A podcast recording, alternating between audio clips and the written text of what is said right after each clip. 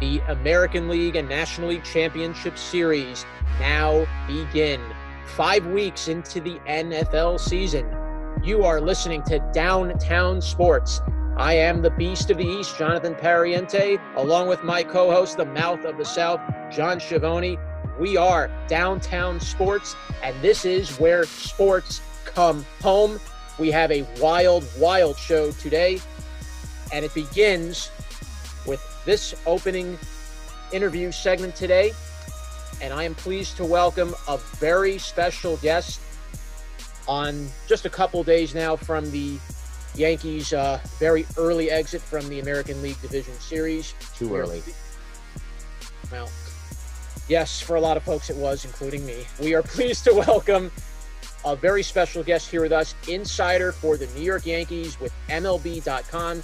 You have seen him, and he can make appearances on the MLB Network. We are pleased to welcome Bryan Hoch to Downtown Sports.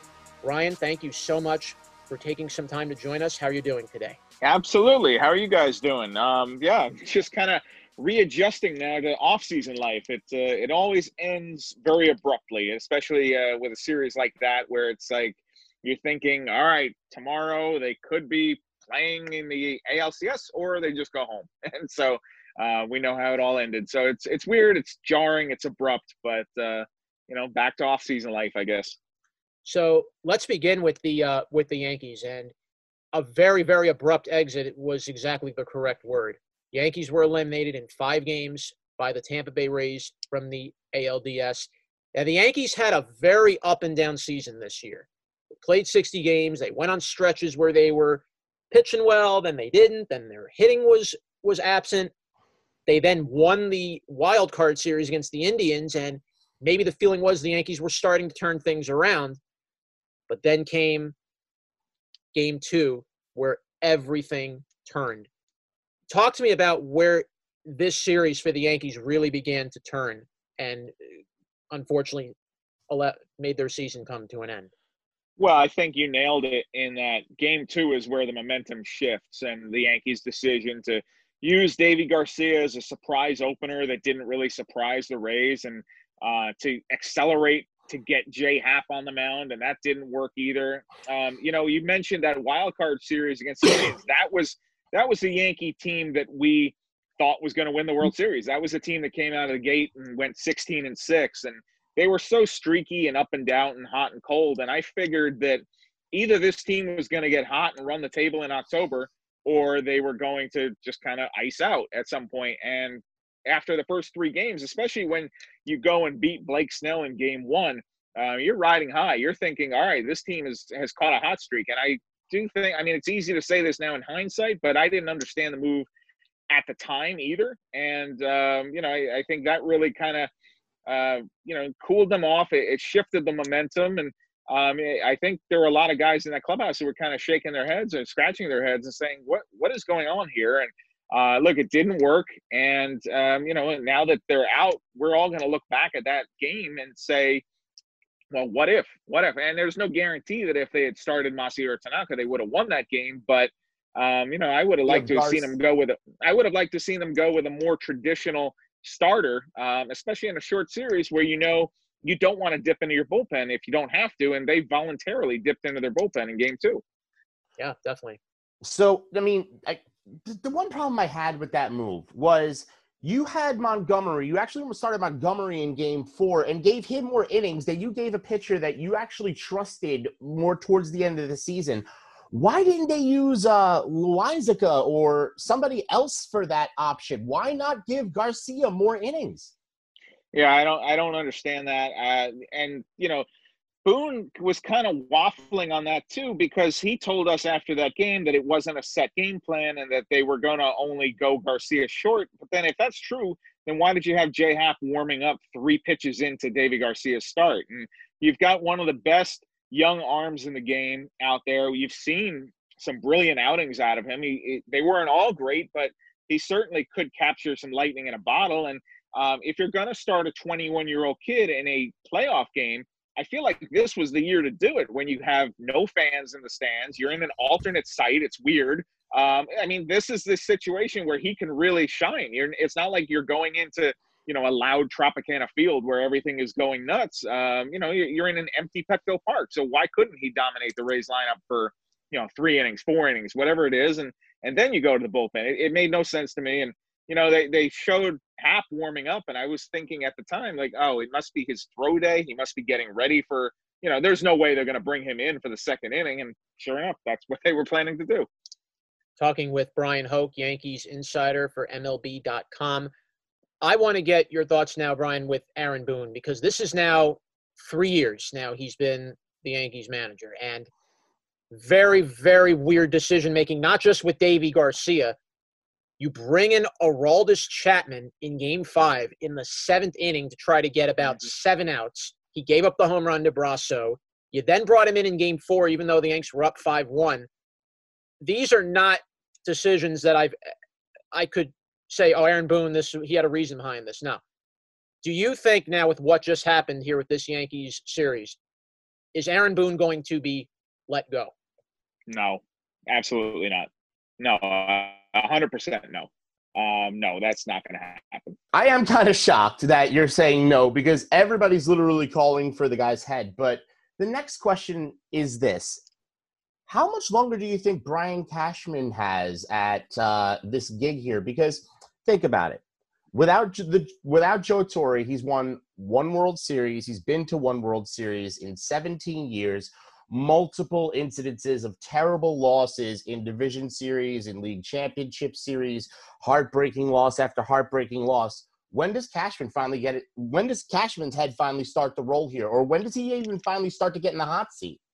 Um, I think the answer is when the Steinbrenner family doesn't want him to be the GM anymore. And I haven't seen any indication that that's the case. I mean, it's their team. They want Cashman to be the GM. And, um, you know, I don't want to say it's a GM for life. It's not like it being a king or something or a Supreme Court justice, but I think that Cashman at this point, it will be his call to leave and not the Yankees uh, parting ways with him. I, I think that he's outlasted everybody in that organization. I think he really just uh, he's going to be in that chair as long as he wants to. And Cash has acknowledged that he's getting a little long in the tooth for this job, and uh, those are his words exactly. And so I think he's to think uh, of a future in which he is not the Yankees general manager, but I don't think they're going to make that call for him, especially uh, coming off this weird 60 game coronavirus shortened season. Um, I, I, think that almost everybody is going to get a pass. Basically, I, I, know it's I know it hurts. I know the exit. Um, look, it sucks. Losing sucks, and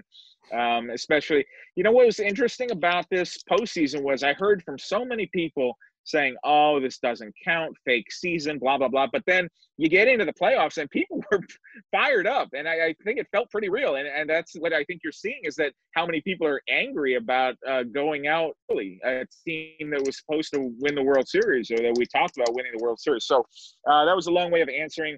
I it's up to Hal Steinbrenner, and I don't think that Hal wants to make a change. Just so I, I think they're going to go stability. They're going to try again in 2021. So with the Yankees now in 2021 is going to be a very interesting year now if you're the Yankees. They have a lot of decisions that they have to make in the offseason. The starting pitching was very up and down. You're going to have some pitchers on the market for the free agency period, including Masahiro Tanaka. The Yankees are going to have to make some changes in the lineup uh, Gary Sanchez was basically benched the rest of the ALDS. He was not hitting, hitting a buck 47 for the year. What are some off-season moves that you see the Yankees have to make come next year? Well, for me, if I'm Brian Cashman, the, the absolute first thing I have to do is keep DJ LeMahieu. I mean, he is just he's their best player on both sides of the ball. You got a guy who can hit at the top of the lineup, that bat to ball ability.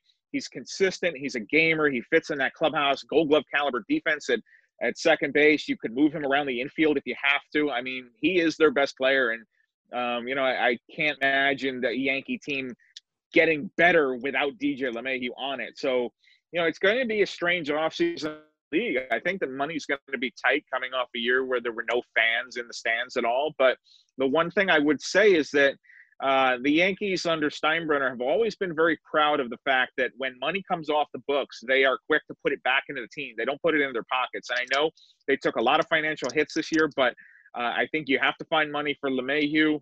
uh, I would consider bringing Tanaka back on a short-term deal. He's going to have to take a pay cut to do it, but I would I would consider that.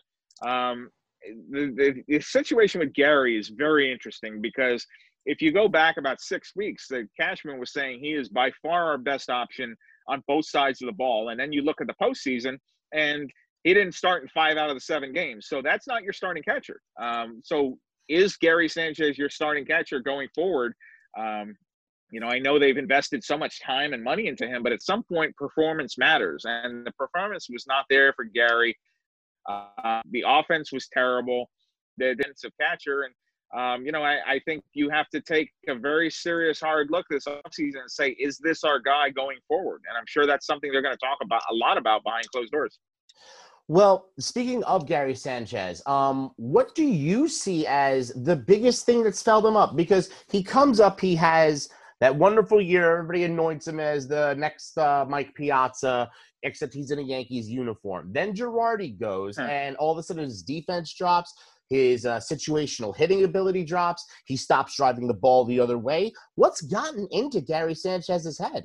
You see flashes of it still. Get a big pinch hit grand slam. I, am thinking of one against the Mets, and then there was one at Fenway Park where he had a big homer that tied the game late. So it, it's not like he forgot how to hit overnight. It, it's just the consistency has not been there with Gary. And I, I almost feel like in his case, I don't want to try and pretend that I can get in his mind, but I just know that coming into this spring training, they did so much with the new catching coach, Tanner Swanson, with his new one knee down approach and, and focusing so much on pitch framing and, and really just pumping information at them day after day after day and, and do this, do this, do this. And I think that some guys you just have to let them go out and play, and and maybe there's a point where you reach an information overload and it, it just gets in a guy's head and, and you're thinking about what you're supposed to be doing rather than just kind of reacting and doing it and uh, look, Gary Sanchez is never going to be a gold glove defensive catcher. I think we know that by now. The reason that he would be a big league player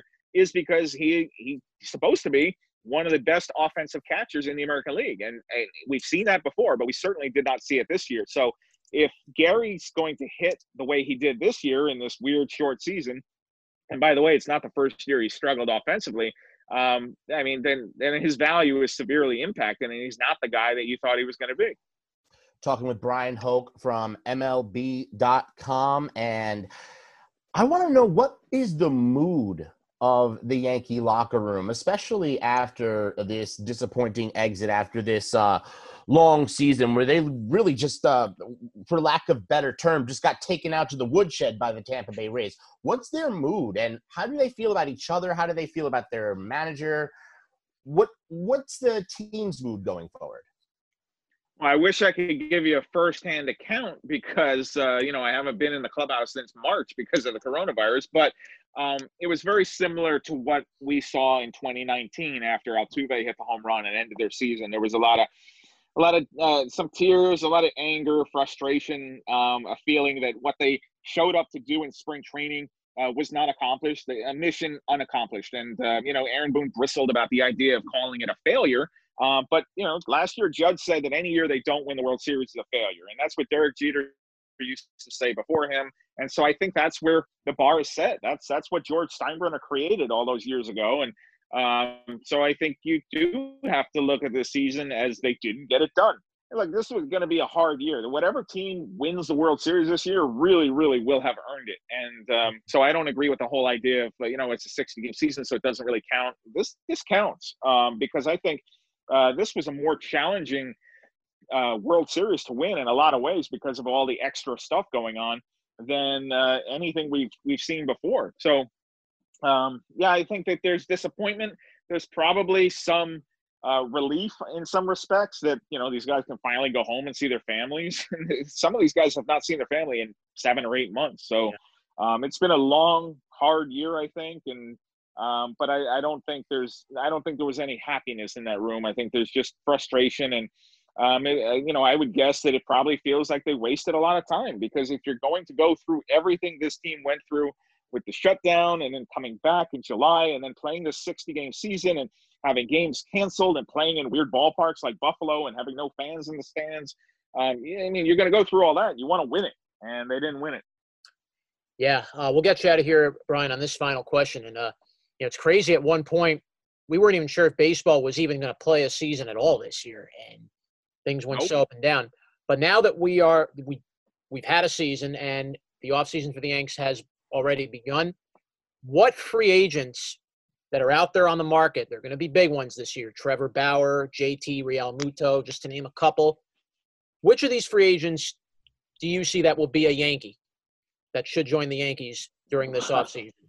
Should um should I mean look if if I have an the unlimited checkbook and I can do whatever I want, then I want to bring in JT Realmuto and get him behind the plate, and then you move Gary Sanchez. And uh, I don't think the Yankees are going to do that, but man, would that be an upgrade? I, I think Mm. that it's hard to imagine that two years ago the Yankees could have had Realmuto from the Marlins for for Gary, and um, yeah, and so you know it's it's one of those coulda, woulda, shouldas. Um, but you know, if I if I'm drafting a fantasy team today, I'll take JT Realmuto over Gary Sanchez. Sorry, Gary, but um, you know, Trevor Bauer is really interesting. You know, he's actually got some history with Gerrit Cole. They went to college together, and um, Bauer in New York would be a fascinating personality, and obviously it would make the team better too. Um, so if I have an unlimited checkbook, um, you know, I'll, I'll go after both those guys. But I think that uh, you're probably looking at a situation there where you've got some free agents coming off the books. You got um, you got Tanaka and DJ LeMahieu, who I said you have to re-sign, and uh, J.A. Happ is coming off. I assume Brett Gardner may go. Uh, if he does come back, it'll be at a lesser price, and um, so they, they should have a little flexibility to, to spend some money. I just don't know if it's going to be the monopoly money, especially one year after they um, spent 324 million on Gerrit Cole, and then again, like I said, had zero fans in the stands, and that means no tickets sold, no no hot dogs, no popcorn, no beer. Like I think that's gonna that's gonna impact the offseason and how much owners around the league are spending this uh, this year. Last question. Um, back to Gary Sanchez. Do you think he has any value in a trade right now? Do you see the Yankees moving him at all? And which team would maybe even be a willing trade partner? Is anybody thinking that a change of scenery would help him? I'm sure there's probably some people around there. I haven't spoken to anybody who thinks that, but you know, I was looking up something last last night, and here's here's a this is kind of nuts. Gary Sanchez is arbitration eligible, so he is going to get a raise over the five million dollars that he earned uh, this year. He's not going to get a pay cut. He's going to get a raise, so he will cost more to bring back than what you got out of him this year. So, um, you know, I, think that that's why I think these are going to be real tough conversations in the Yankees front office when they do sit down. Brian Cashman is going to have them all uh, together, all the, guys, and I assume it's going to be virtual uh, this year on Zoom. But uh, they're going to have to really think about, like, look, do we believe in this guy still or not? Because we're going to have to give him a raise over five million dollars to keep him around. And our manager just put Kyle Higashioka behind the plate in five out of seven playoff games. So, you know, what do we really think of Gary Sanchez right now? So I think the Yankees have to decide that first. And if the answer is no, we don't like him, uh, or we don't think he's going to get better than this, then I think you have to try and move him or or release him outright. We'll definitely see where the Yankees go. The offseason for the Yanks has begun. The road to getting back will start again next year in 2021. Bryan Hoch, MLB.com insider with the New York Yankees. Thank you so much for taking some time to join us here. It's been a great pleasure. You got it, guys, and I hope you get that pay raise too after uh, after your 2020 season. Yeah, I mean, let me let me tell you that that that two cents a week is just not cutting it, guys. Well, maybe, uh, may, hey, we still might get another 1,200 in stimulus. So, but don't hold your breath on that. I, I- I'm really not. If I held my breath on that, I'd be a balloon in the sky right now. Bryan, thanks very much for coming on. Thank you so much, you got Brian. it, guys. Take care. Bye. That was Bryan right. Hoch from MLB.com, insider with the New York Yankees. When we come back, our insider in the city of Houston. We're going to find out what's going on with Tampa running over the Houston Astros. Patrick Creighton joins us back after this.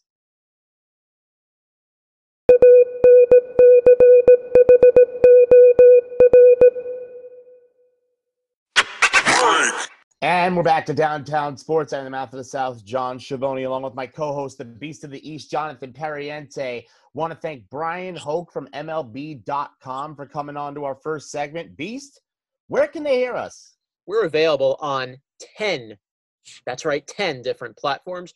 We're on Anchor, Spotify, Radio Public, Breaker, Pocket Casts, Overcast, Google Podcasts, Apple Podcasts, Castbox, and Bullhorn every Tuesday, Wednesday with rants and live episodes every single week. Well, we just wanted to get on to the next part of our episode. We are going to move into a land of positivity because I think this man actually has a lot to be positive about in the state of Texas. I mean, I'm actually not being hypocritical here.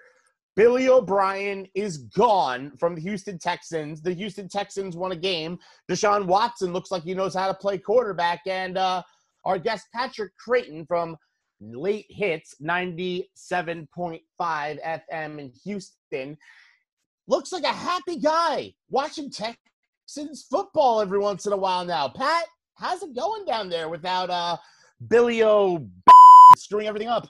Well, the thing about it, we are now, what, eight days since Texans Liberation Day. TLD. There we go. No longer are the Houston Texans trapped under the miserable leadership of Lord Teapot. we have been freed. No more dictatorship. No more cruel leadership. No, it's all gone. It's a it's a memory. It's a myth. Now you got Romeo Crennel in charge of your team, the oldest head coach in the league. And uh, while he was a defensive mind, he made uh, himself look like an offensive guru with the way Deshaun Watson played. Well, I, I think we should be fair about a couple of things. Uh, in five days, Romeo didn't come in and change the offense. Uh, what he did was he allowed Tim Kelly to actually call his own offense as opposed to the idea that he was going to call his offense, but really he was going to call whatever Bill O'Brien told him to call. Yeah. Let, let's let's get that out of the way real quick because it before the season even started, we said how you know Tim Kelly is basically just George Godsey 2.0. He's there to be the sacrificial lamb when things go sideways and O'Brien's got to blame somebody else so that he can stay insulated from the problem. And the comments from Tim Kelly last week about uh, how things were going to be different uh, with Bill O'Brien not there to basically, you know, stand over him and tell him what he can and can't do, certainly gave the impression that he knew he was going to get to call his own offense. Oddly enough, last season, uh, there was a, a former Texans player who had gone on the air here in Houston who is still close with a lot of the guys on the team. And he said that a lot of the players liked the creativity and the play calling of Tim Kelly, but that O'Brien would not allow those calls. He wouldn't make those calls on Sundays. So Kelly would put all these different play calls in during practice during the week, and then on Sunday O'Brien just wouldn't use them. So that was a frustration of offensive players a year ago, and I think it was pretty clear. You, you saw uh, it, it, certainly looked like Deshaun Watson was allowed to audible at the line. He was a lot more vocal. They used a lot more motion and things that we didn't see under O'Brien. It looked like Deshaun was allowed to audible. And that wound up allowing them to get some better mismatches and, and pick up chunk plays. It's good to so, see it. Getting rid of Bill O'Brien uh, as you saw the JJ Watt tweet where he had the, the roof of NRG open and the sun shining through like the heavens, had, had now uh, granted favor upon all of those people here in Houston. Uh, getting rid of Bill O'Brien solved a lot of problems. Uh, uh, he was he was not a good offensive coordinator. He was not a good head coach, and he kept dividing a locker room that got tired of his crap. Well, I can say crap. Yeah. We're a podcast. I can say crap. definitely say crap. Well, that's, that's, what, uh, that's what that's what Billy O'Brien was. Crap. And I bet you money that crap will be coaching the Jets next season. Well, you believe me, I'm waiting for the Jets to just fire Adam Gase already. I don't know how he even still has a job at this point. But let me dive into Christopher Johnson. Ugh, Yeah. The Johnsons don't even get me started with the Johnsons. Oh my goodness It's gracious. gonna I be mean- the same reason Billy O'Brien is gonna be our ne- your next head coach, John. Think about Oh, this stupidity from the Jets, right? You allow Mike Maccagnan, who you're getting ready to fire, to run your draft, to sign free agents, and then you have him hire Adam Gase, and then after he has, hires Adam Gase, Gase is like, "Yeah, I don't really don't want Le'Veon Bell. Why did we sign him?" And then, bam, Maccagnan's fired. Now the Jets are trying to trade Bell. Who I'm sure wants to bring in his own guys. Nope. You have to stick with Adam Gase. Why do I have to stick with Adam Gase? Because Peyton Manning said Adam Gase is good. Peyton So Manning said Adam Gase makes the coach. yo. He says he he said if Adam Gase makes the best cup of coffee. Now Woody Johnson understood in his warped mind cup of coffee meaning uh chance at the Super Bowl. He thought Peyton was speaking in code. He really meant that Adam Gase knows how to make him the best cup of coffee on earth.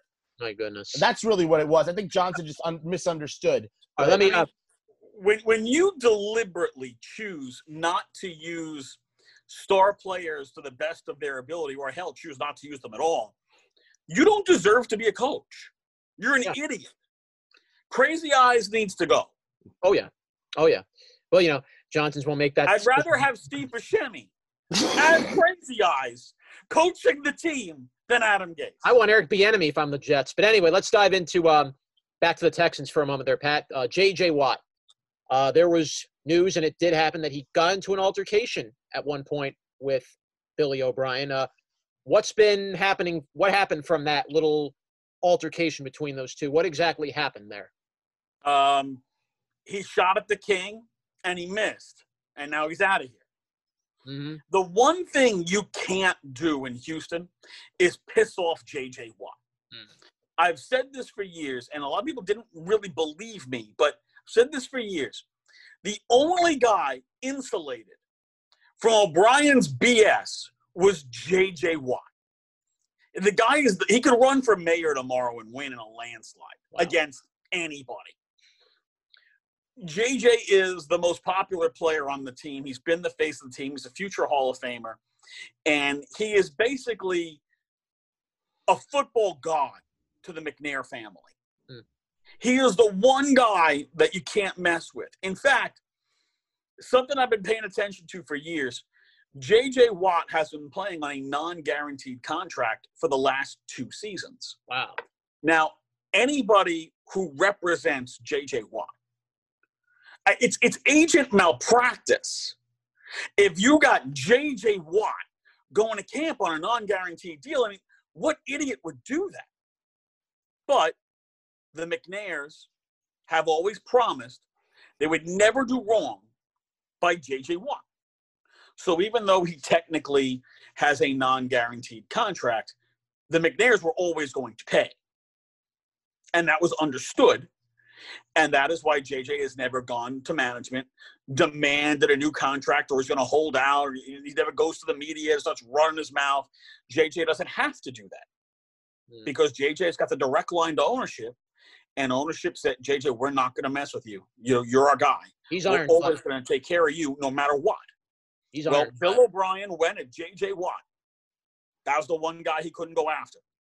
And it was the Pittsburgh week, so you got to believe it probably had something to do with all the media requests for JJ, TJ, and Derek, because everybody wanted to do the feature on the three Watt brothers playing on the same field, uh, you know, same game, playing against each other. Big deal that you got three brothers on the same game. And I would bet that that probably had something to do with it because, you know, Bill O'Brien uh, probably didn't clear all these media requests or why are you getting all these media? Because I'm JJ Watt and you're, I almost said a bad word, bleep head Bill O'Brien. Yeah. Um, I, again, I know it's podcast, but I still have that like the radio thing. It's like I can't say bad words Yeah, because then, you get into bad habits, and then I'll go on the radio tonight in Houston and I'll say bad words, and producers will be looking at me like, "How many dump buttons do I need?" Uh, so you know, I don't, don't No, want to do that to him. D- d- Trust me, if you heard Beast rant about uh, Adam Gase the other week, there there was a dump button and a half. I had to like rewind that twenty times and spin through some editing cycles to Edit, create edit, something. edit, edit. Yeah, no, i- i- Beast just wanted to kill I, somebody. But I- I let- thought Rich Kotite was a was one of the worst head coaches ever. this might be it was. worse. This might be worse. I thought he was but, the but worst the ever. difference is Rich Kotite, while he was a lousy head coach, was a good and respectable man. Yes.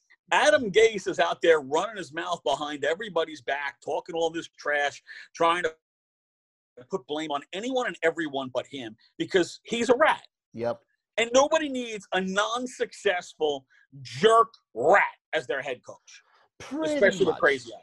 So n- n- since I'm, I'm just reminding Jets fans because when we eh, because when the Jets fans explode when they eventually get Billy O'Brien to be their next head coach because that's exactly what I think is going. To Why to do you wish that on them? And that's just I don't wish anything. I just That's like know what the Johnsons Mahal are to going get- to do.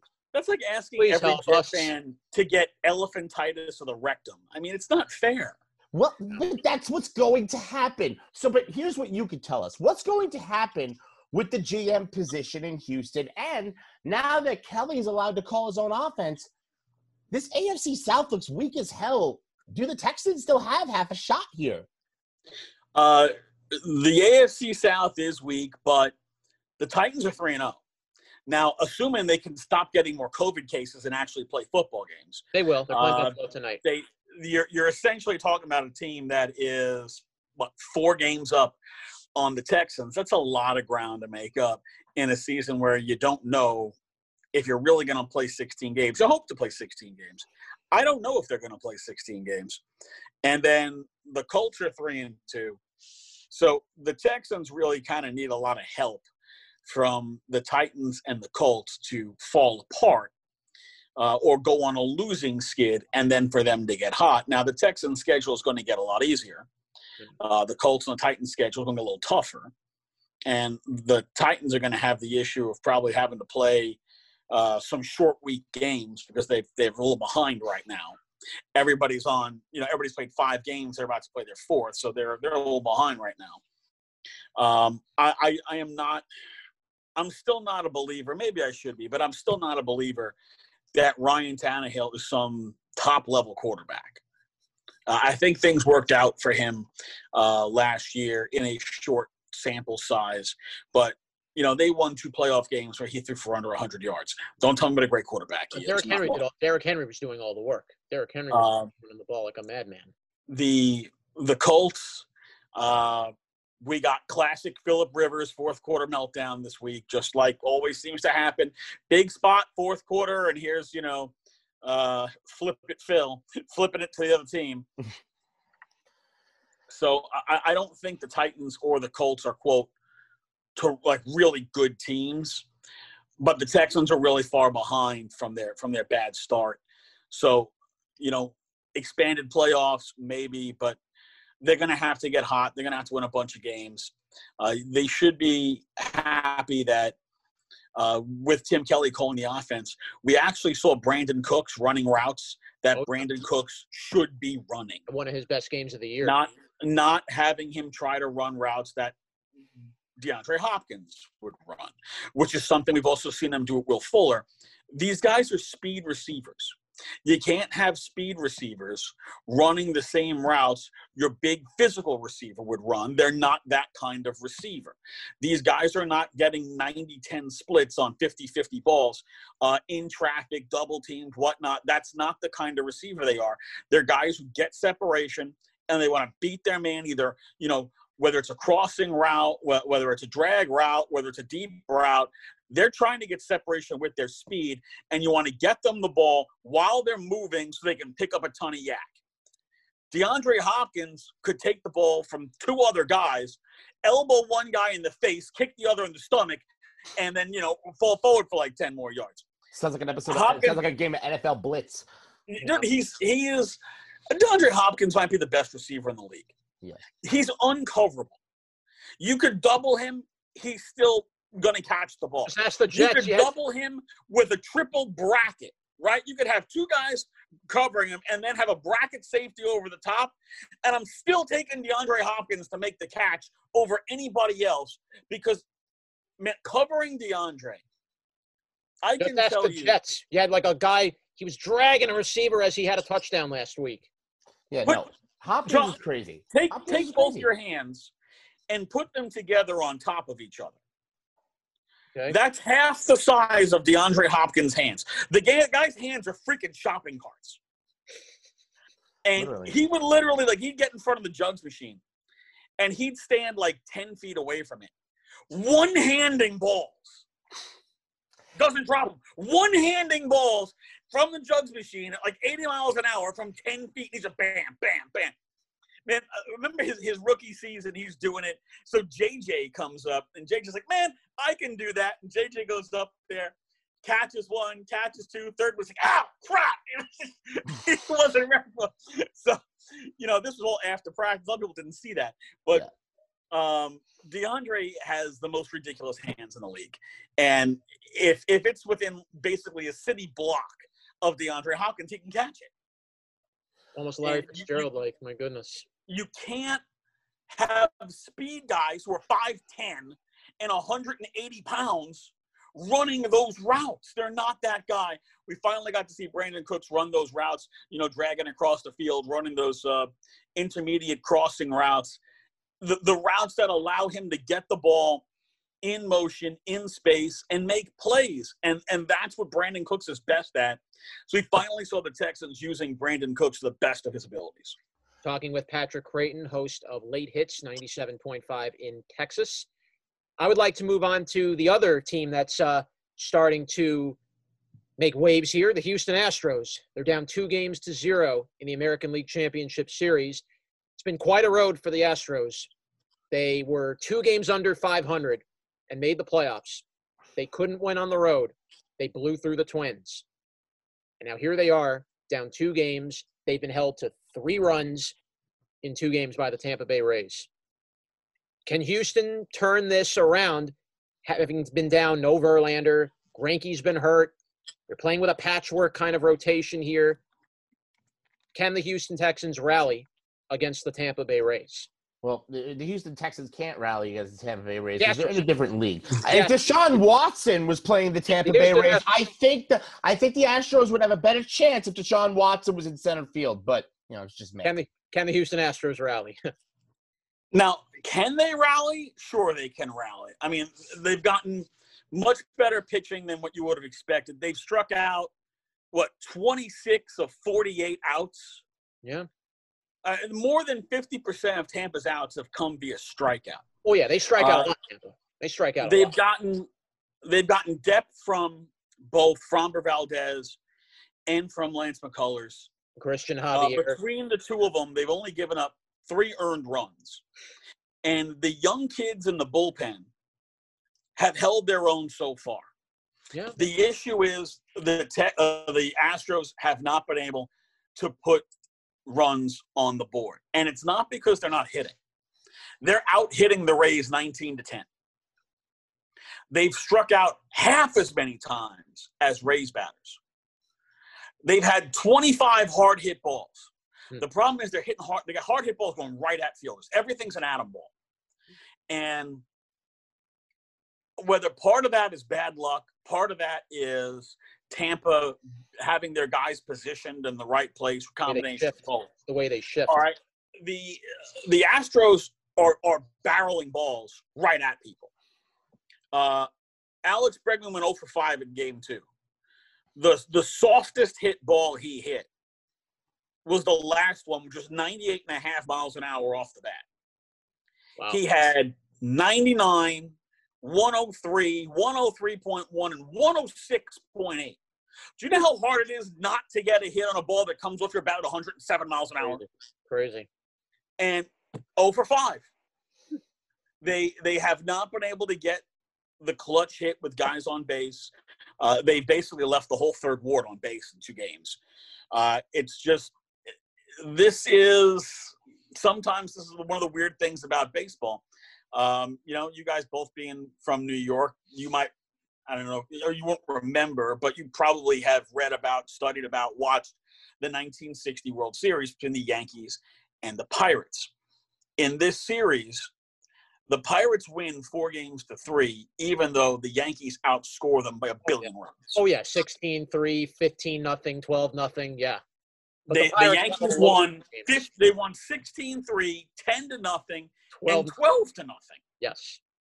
and they lost 6-4 3-2 5-2 and then in game seven of course they lose And nine. 10-9 Mazeroski hits the walk-off home Yes. i mean it's the reason why Mazeroski is in the hall of fame because he hit that home run and bill Mazeroski was not a it was a nondescript very good defensive player but not no stick. like this. no Not stick at all. He's in the home run because he hit a walk off home run in Game Seven of the World Series, and I, I think he's the only person to ever hit a walk off in Game Seven. The the idea of uh, you can be the better offensive team and not win. We've seen it.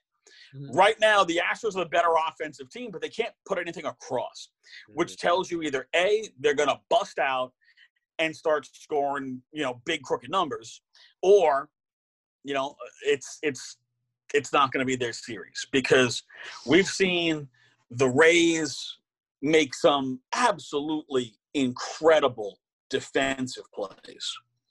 And we've also seen them get abnormally lucky with atom balls with double play balls uh, usually you can't just, oh, we got bases loaded, nobody out. Hold on, let me dial up this DP. Like automatically you just plug it in and boom, there it is.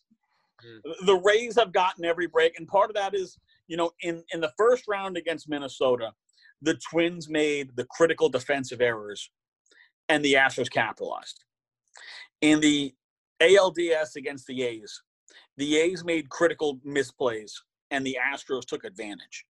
So far from these first two games of the ALCS, it is the Astros who have made the critical misplays.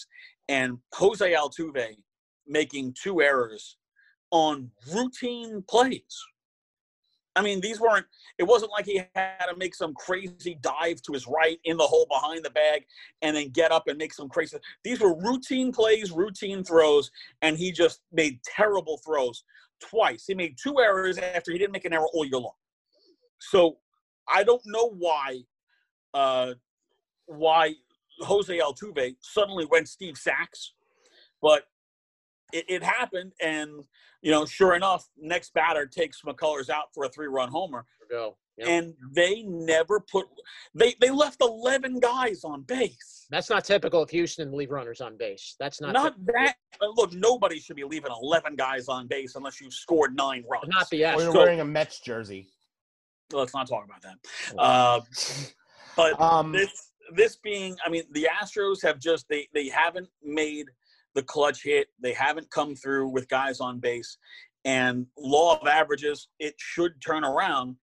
But at the same time you know do you look at that and say okay well you know the rays have a very deep pitching staff uh their closer looked really shaky yesterday. Mhm. and you know Morton kind of lived and died with guys on base. Well, what happens when they start pitching really well, Mm. And then you can't get those guys on base? Nope. So a must game for the Houston Astros. Not only do they have to win, but the offense has to show up. This is the strength of the team. The superstars on this team are Springer and Altuve and Brantley and Bregman and Correa, and they all need to start hitting at the same time, like they did in the last series. They need to pull that forward here, or they're going home. get you out here on this last question. We're talking with Patrick Creighton, the host of Late Hits 97.5 in Houston. The loss of Joe Morgan, big loss. He was a Cincinnati Red. He was also a Houston Astro. How is the city uh, taking the loss of Joe Morgan? Um, how's Houston responding to it? And uh, what are the Astros saying about it? Well, I mean, the Astros, uh, I believe they inducted him. They had him in for like uh, one of those like old timers days where they brought him in, they honored him.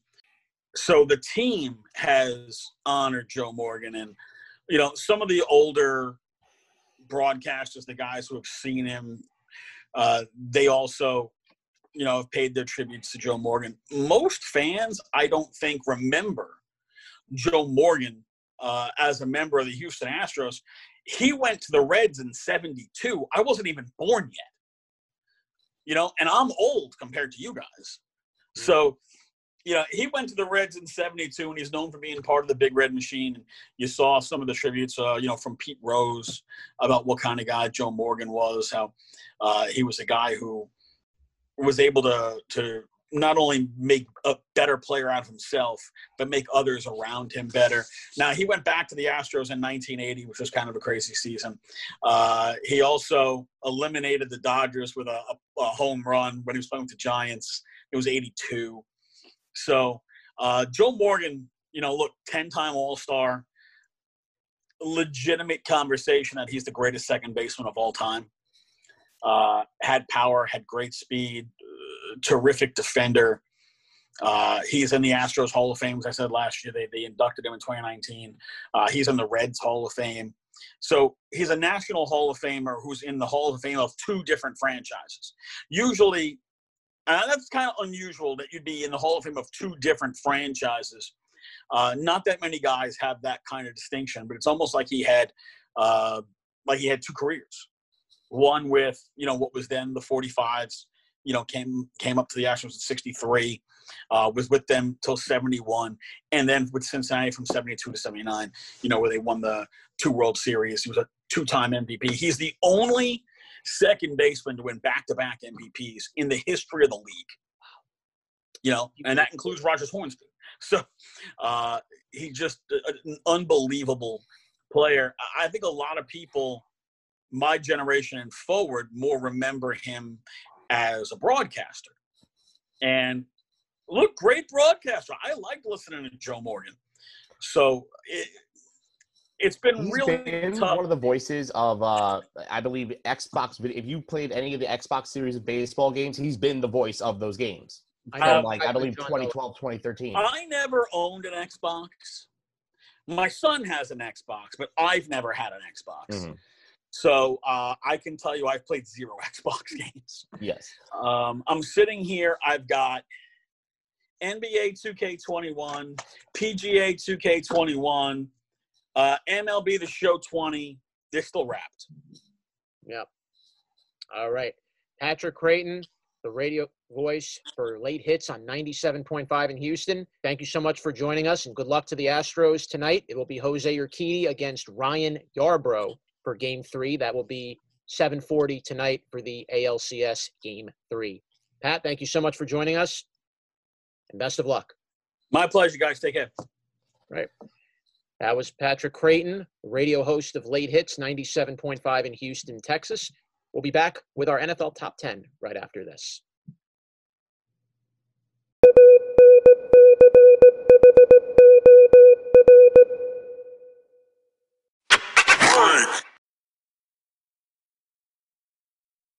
And we're back to Downtown Sports. Want to thank Patrick Creighton for joining us on the last segment from Late Hits 97.5 FM in Houston. I am the Beast of the East, Jonathan Perriente, along with my co-host, the Mouth of the South, John Schiavone. Before we get into our next piece of business, John, where can our listeners hear us?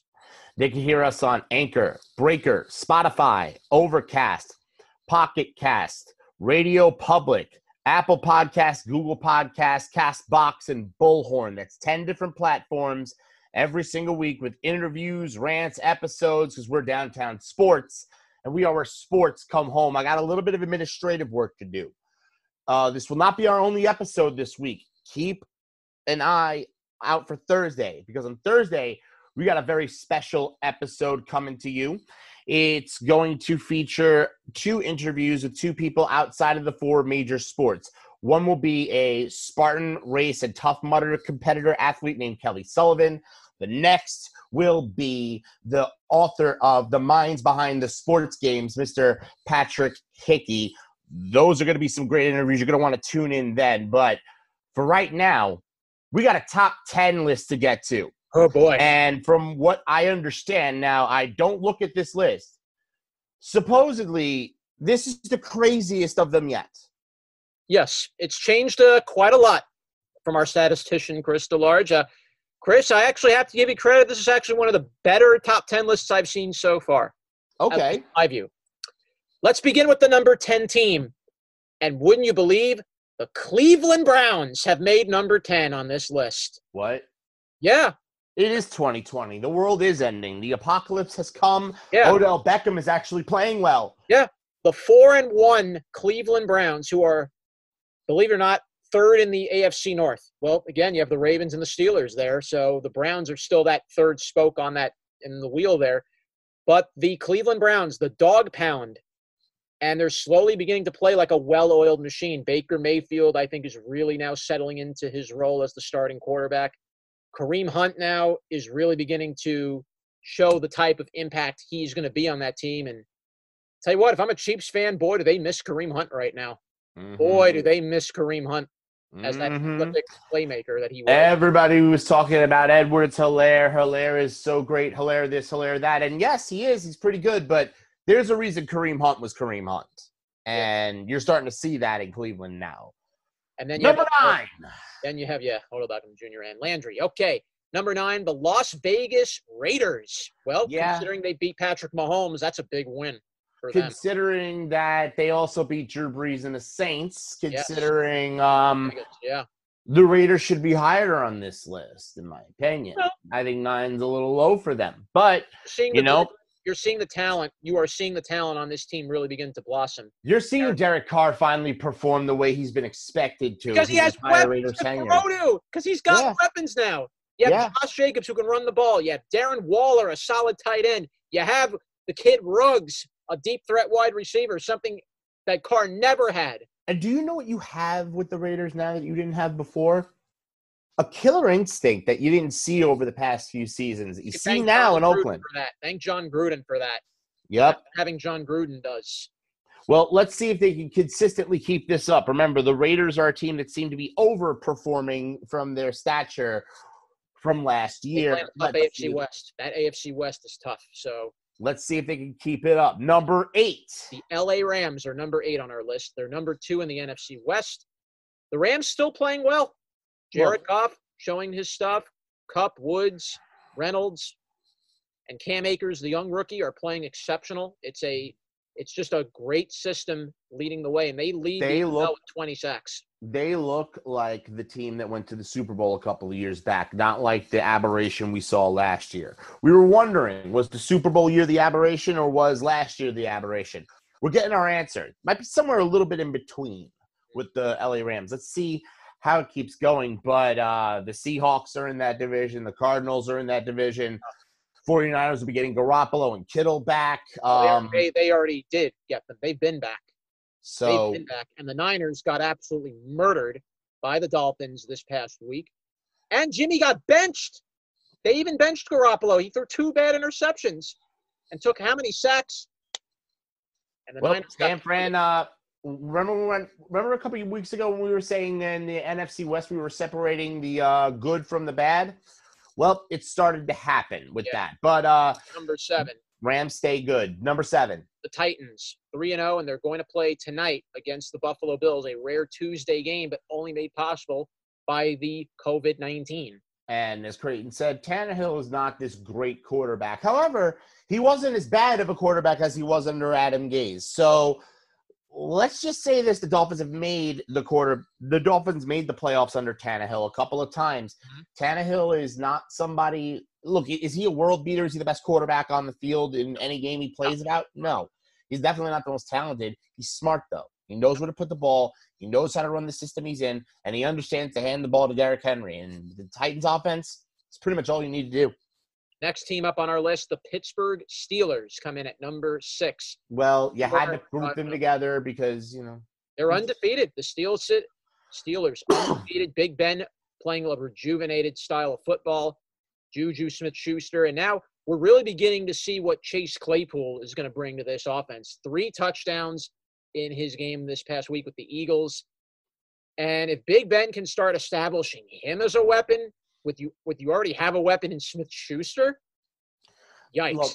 Look, people were wondering, does Ben Roethlisberger still have anything Oh, left? he in still the tank? does. Can he still go? Still does. Um, I think he's got a lot left in that tank. I think he could really still go, and I think he's the best quarterback in that division right now. Oh yeah, easy. Number five, the Green Bay Packers. We're on a bye week this week, but the Packers remain undefeated. Aaron Rodgers has not thrown a pick yet in four games. Aaron Rodgers looks like he did in his MVP year. He looks like he looks like the like he did in the year they won the Super Bowl. Like Rodgers is playing like the best quarterback in football right now. Aaron Jones leading the way, and this has been without Davante Adams, mind you. They've been winning without Adams for about two, three weeks. So this is big if you're the Packers to find other players that can pick up the team. And Aaron Jones has done that. And Aaron Rodgers with his arm. And the NFC. North seems to be wide open and there for the Packers to take at their leisure at this point. Number four, the Baltimore Ravens, four and one, second in the AFC North. No, they should not be number four. Why? Because the the Steelers are undefeated. Okay. Um, they're tied with the Browns, and Lamar Jackson ain't as good of a quarterback as either Mayfield or Roethlisberger. well, maybe that's why they're low. And also, you take that loss they had to the Chiefs on a primetime game. And I would have put them lower on this list. I think the Steelers should be above the Ravens, but you know, I still want to see when the Steelers and Ravens have to clash. The Ravens, by the way, will play the Eagles this week. So I'm curious to see how the Ravens will do against Philly. uh, anybody who in Baltimore who thinks that's a get fat game, that's a trap game for you. And I'll give the Eagles. They they put up a fight with the Steelers. They played with them. It was not an easy win for Pittsburgh, but got to give them the credit where it's due. Number three, the Buffalo Bills. Um, I think that's Hmm. they are at three. I'm sorry, but there's a team a little better than that that's number one right now, and well, that's I think they should be up a position. or maybe uh, well, considering the Bills are at three, and you can probably guess who number two now is. Yeah. Number two are the Kansas City Chiefs. Well, I wouldn't put them as high on this list. You drop the Chiefs even lower. Well, I dropped the Chiefs to three. I well, their dropped the Chiefs was- to three. Well, their defense was a total disappointment. Uh, Let me just say this: in all facets of the game, look, the Chiefs should have lost to the Chargers. should have. They should have lost to the Chargers. They've had a couple of games where they squeaked out wins. The Chiefs have not looked dominant. Mahomes has looked dominant. Not the Chiefs, not the whole, not the team as a whole. They're lacking something they had last year. There's something missing. But um, here's the thing with the Chiefs: why I'd put them at number three and the Bills at number two. The Bills have been consistently better than the Chiefs all year. They really have been. Now, I'm not saying that the Chiefs haven't played tough competition. They definitely have. They really have. I mean, that Raider team is no joke. I think the Raiders are very underrated. I think they're going to be there at the end of the year in that in that AFC West along with the Chiefs. That's the team that's challenging the Chiefs for that division title. But right now, I'd say the Bills are the better team. I'd say the Bills are the best team in the AFC right now, which is our number 2 team with Josh Allen at the helm, with Josh Allen every single week just it's be, it's becoming less and less shocking and more and more all right this is what Josh Allen is going to do Yeah. Well, that brings me out of the number one team, and we're already seeing uh, what one quarterback can do, and he's never gotten the respect he deserves, even with the consideration of an MVP vote. The I won't say Seahawks- homerism I'm not going to say homerism for Chris because he's a Seahawks fan right Yeah, so Seahawks are number one on the list, and I'm not surprised. I've been oh. saying that they should have been number one for at least the past three weeks Well, Chris finally put him at one. Now Chris finally decided to put him at number one. And if you didn't see the Sunday night game, if you weren't listening to that game as I was, it looked like the Seahawks were not winning that game. The Vikings dominated time of possession. They were down to their last couple drives. Russell Wilson led them down the field. Big touchdown with six seconds to DK Metcalf. Glad I have him on my fantasy team. Glad I have Russell Wilson with me there. Those two have literally maybe saved me from uh, losing this week. I might even pull off a win tonight, possibly. Who knows? maybe are but huge. The, the Seahawks with Russell Wilson and the way he's led this offense 34 game winning drives Wilson's had in the fourth quarter and in overtime. Just let and that now and now Seattle finally has a star equivalent to their quarterback on the defensive side of the ball. Not insulting Richard Sherman at all. Not making fun of any of the members of the Legion of Boom at all. I think Jamal Adams is a better player than any of those guys ever were. No offense. I think Adams has the ability to be better than those people ever were. And under Pete Carroll, That defense is astounding. Not they could go behind in games. They could be down by 15, but you could trust that that defense is going to get enough stops for you to make up the gap. That's the thing. Seattle can run their offense no matter how high up they're up or how low they're down in the score because that defense, even if it gave up a quick 20 points, isn't going to give up much more than long that. as you have Russell Wilson, you're never out of a game. And as long as you have Jamal. Adams, your opponents aren't necessarily scoring touchdowns either. So you're limiting your opponents to field goals or long touchdowns. You're not getting giving up scores in the red zone. Seattle's not doing that.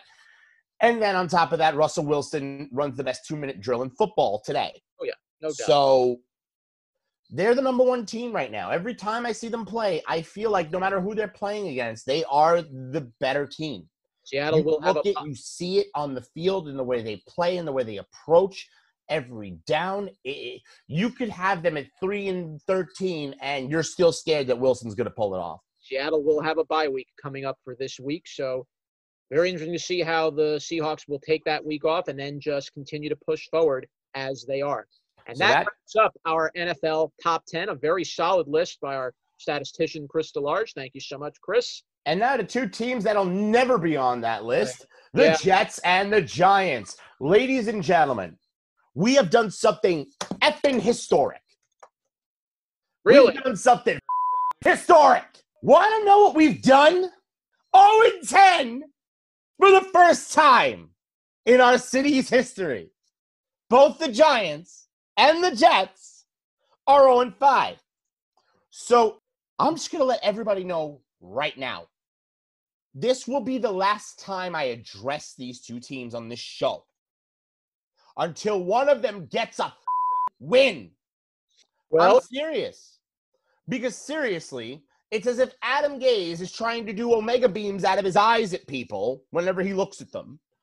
He can't call a play. He can't use those big eyes to see what the defense is doing. You know, they don't work for that. All they do is work for scaring the uh, reporters that have to deal with him. That's that's that's all his eyes are good for. They apparently can't see coverages, defenses, mistakes on the offensive side of the ball. They apparently can't judge which players are going to commit penalties or not.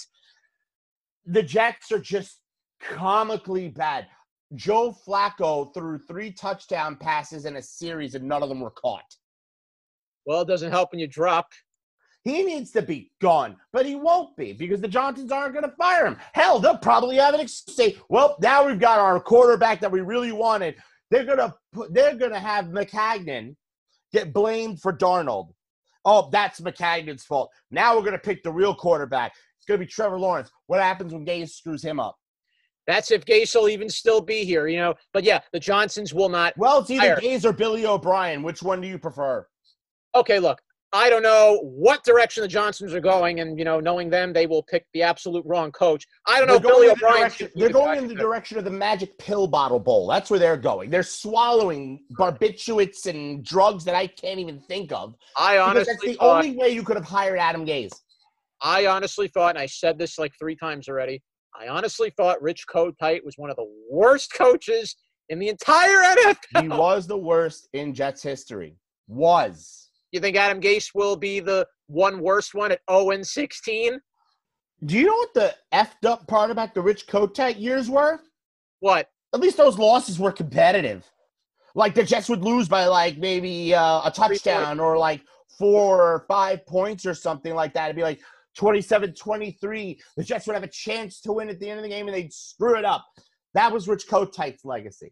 Adam Gase's legacy is of all the losses I've taken as a Jet head coach, 11 of them have been by double digit numbers. Yes. 11 of your losses as a Jet head coach. And you know what frustrated me with that Cardinals game? I mean, uh, oh my God. Besides the And- fact that the receivers either ran routes and dropped balls or didn't run routes Oh, here, let me let me let me give you one better. Okay, Kyler Murray gets picked off. The Jets start the ball from the Cardinal ten. Okay, you think that's red zone? That should be an automatic touchdown, right? First play of the drive, delay of game penalty. When does delay of game get called on the first play of a drive? Ever? So guess what the Jets end up getting? They get a field goal out of it. Nope. And remember, oh, the the, the punt. Oh yeah, there was another one. Yeah, uh, fourth. Yeah, twice they punt on fourth and one. That's never happened in in the short five minute span of an NFL game in history. No. Oh, here's even better. Here's even better. One of the punts, Cardinal player muffs it. Jet could have gotten on top of it. Nope. We're gonna talk- Every time that there is a break in the game, it just it bounces just a little to the left or a little to the right, and the Jets don't get the ball, and every break doesn't go their way. They should rename this team to the New York Almosts. The New York almost. Almost a touchdown. Almost a block punt recovery. Almost starting at the 10 and getting an easy red zone touchdown. Joe Flacco almost threw three touchdown passes if his receivers would have caught them. Yeah. This is comical. And then the Jets' defense is even Ugh, worse. Horrible. It's horrible. actually worse. I can't believe Gase is not the worst coach on the staff right now. I can't believe they can't fire everybody in that Jet team from upper from upper ownership to management. Can like Except the for Joe entire Douglas. ownership team plus general management and coach just like disappear somewhere? I'm not and- blaming everything on Joe. I can't blame this all on Joe Douglas. Uh, Joe Douglas. what, though? It all has to go. It's all cancerous now. To me, here's the thing: you, that Joe, Joe Joe Douglas gets to hire his own coach. Let's say the coach fails after two years. They get rid uh, after a year. They get rid of Joe Douglas, but they're not going to get rid of whoever the coach is. But was Adam Gase Joe? Doug- but Adam Gase was Adam Gase Joe Douglas's decision. No. No, No. No. But with the next coach after, but with the coach after Adam Gase, I, I, I don't know if that. But Gase brought in Joe Douglas. That Only, was Gase's boy. only because Gase Peyton- wanted him there. I thought that was because Peyton Manning made the made the suggestion. Adam Gase is great, offensive. Well, that's why the Johnsons hired him. That's why Maccagnan hired him. You see, that's the whole thing with the Jets. Here's Maccagnan. I hired this guy. A month later, the guy that you hired gets you fired, makes a trade specifically before they hire another general manager. By the way, this is after Maccagnan picked again in the draft. If you are going to have him, what? You see, this is why I don't even want to talk about the Jets anymore because we repeat the same points over and over. For the first 15 plays, the offense looks sharp. After that, they have not a clue what to do. because Adam Gase cannot cannot coach for an entire game. He can only coach for half of a game. That's how- Adam Gase can't even coach beyond 15 plays. and now he wants to suddenly give up my play calling duties. Uh, I'll give it to uh, I'll give it to one of my guys, uh, to to Loggains or something. I'll have him run the offense. Or Who does he think he is? Billy O'Brien or Tom Coughlin? Like, oh, I'm going to give my play calling duties away. it's sad. It's sad when even owners like the McNairs, who own the Texans, they finally decide we've had enough. We're going to fire Billy O'Brien, and the Johnsons can't see their can't see their ass from a hole in the ground, and we're they not. gonna haven't been able to since freaking they hired Rex Ryan and fired Nick Mangini. Eric Mangini. Yeah. Eric Mangini. They have not known what to do since Eric Mangini was let go and Rex Ryan was hired. The letting go of Mangini was the last bit of sense that the Jets ever made. Ever since then, it's been one bad decision after another after another. After Rex Ryan, you didn't think you could get worse. You hired Todd Bowles. Then after Todd Bowles, you didn't think you could get any worse. You didn't think you could get a guy who could be even less eh, agreeable with the media than Todd Bowles. Nope. The Johnsons just double down on stupidity. They double down on bad relationships with the media. They double down on bad relationships with their star players, and they get Adam freaking Gase. Why the Johnsons didn't realize that once Adam Gase was hired, when Jamal Adams took all of his jet stuff off of his social media, that then maybe they should have just asked a couple of questions and thought to themselves, why are my players revolting against this before they even met this guy? Well, while the Jets are going in the complete opposite direction, the Giants are still 0 5. And although they're playing with more competitive fire than the Jets are right now, let's Look, it, clear it- about it's you know what it is. It's finding brand new and inventive ways to hand football games away. Just give them away, hand them Uh, off. Well, you know, uh, M- Michael Michael Gallup made big catch there to set up the game-winning field goal for for the Cowboys to win the game. I mean, you know, it was a great catch. You can't do anything about that, right? Here's what I can say. Why can't Daniel Jones run a two minute drill? Has he ever been in many games where he had to win close by a close score when it was down to the last possession or two? Has Daniel Jones been in many of those situations yet as a quarterback? This year. Okay. This year. Yeah. Rams, Bears, 49ers to a certain point. This game against the Cowboys. And that was unfortunate with the injury to Dak Prescott for half of that game. Andy Dalton was running the offense the rest of the game. And well, Andy Dalton proved why uh, he's still a top flight quarterback in this league. Yeah, well, Um, he's going to be the guy in charge for the rest of the year. That broken ankle for Dak Prescott, compound fracture, by the way, of the ankle. So it's not Ooh. just any old broken ankle. Compound fracture, aka the bone went through the skin. Exactly. Yeah, from what I had, from what Dak Prescott's career may be over. Yep. Possible career altering, who knows? We were talking about, and you know, Dak must just. I He's feel bad for him. He's Never been injured until now. He's never had an injury. I feel bad for him, and let me tell you why. He was holding out on maybe signing an extension with the Cowboys to try to get more money, be the highest paid quarterback in the league. He was going to have a great year this year, and then uh, go get that money. But now, compound fracture to your ankle.